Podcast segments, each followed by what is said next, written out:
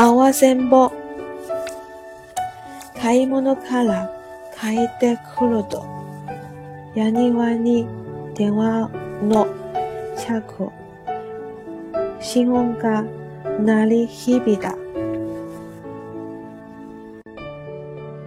あ、俺だけどさ。マシの喧騒を BGM にした。早口が耳に飛び込んできた。雪、東京で一人暮らしをしている息子に言いたい。何かあったのだろう。私の心臓のことは一気に速くなった。中雪、どうしたの？大変なんだ。俺、事故を起こしちゃって。事故で、あんた、かがしたの？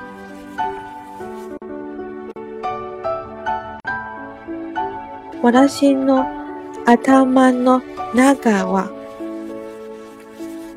真っ白になってしまった。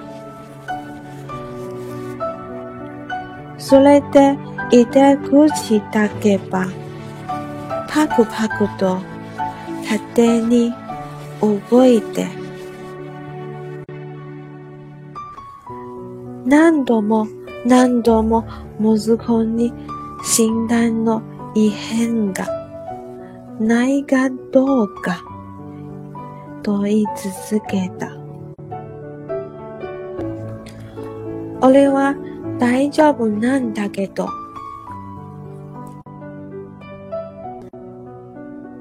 相手の人は車の修理代の100円を90に支払ってくれたら時短にするって言ってくれてるんだ。だから今すぐ相手の人の口座に100万円振り込まなくちゃならないんだ。頼むよ。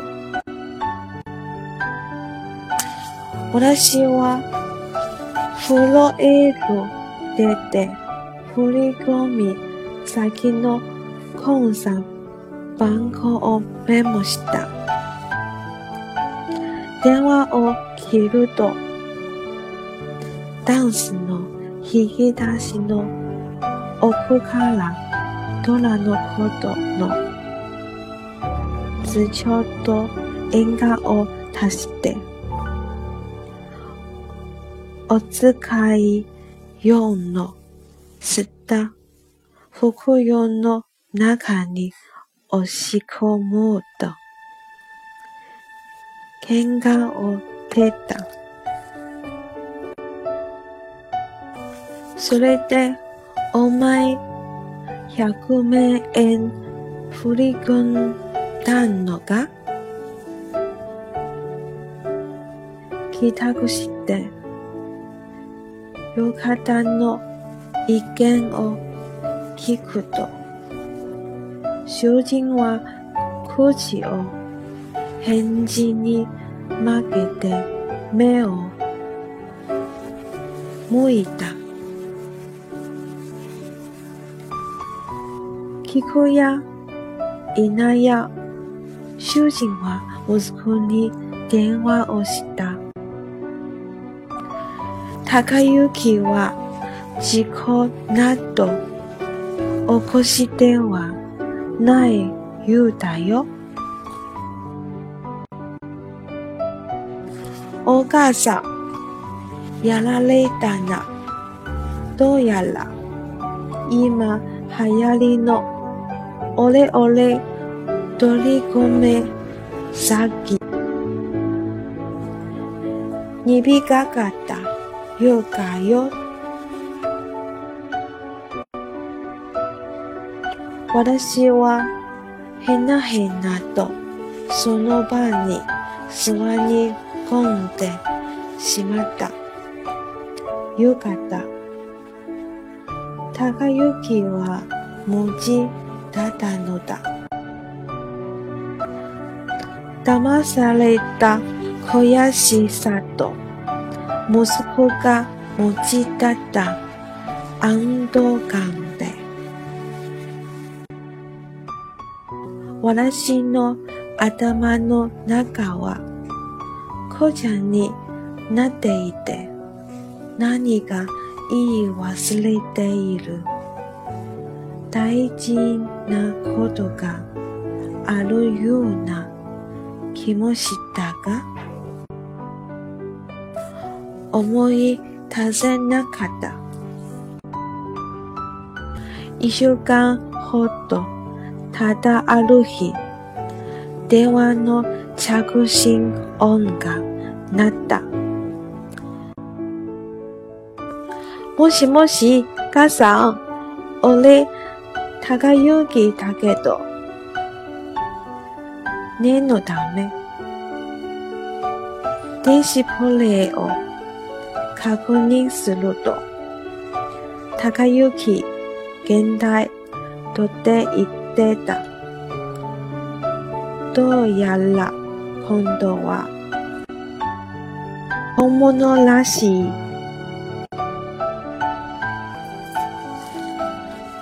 高雪、どうしたの？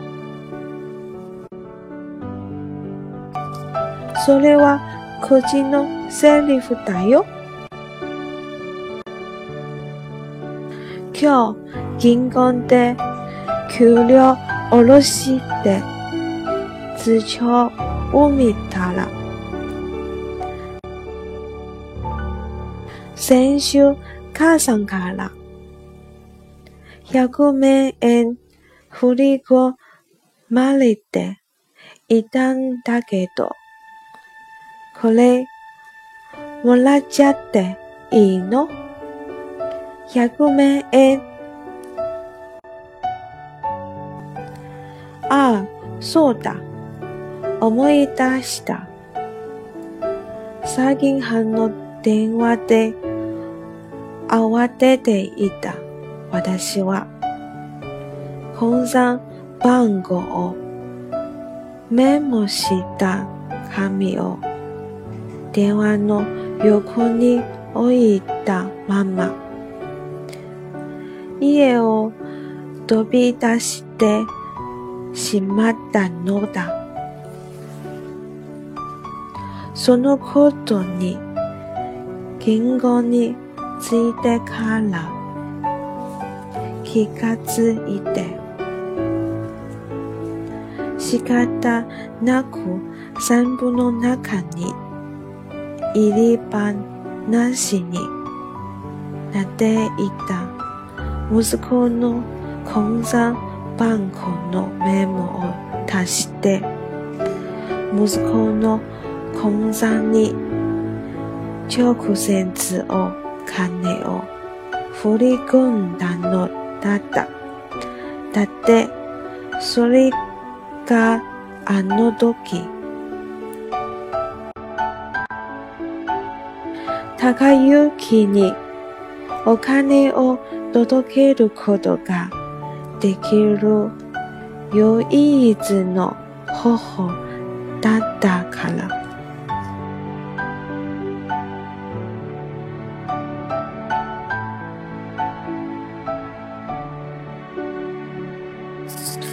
冒失鬼！我买东西刚一进门，电话铃声突然响起来了。啊，是我呀！耳边一下子传来语速很快的声音，同时夹杂着街头的嘈杂声。是桂枝，在东京一个人生活的儿子，到底出了什么事？我的心跳了一下，加速起来。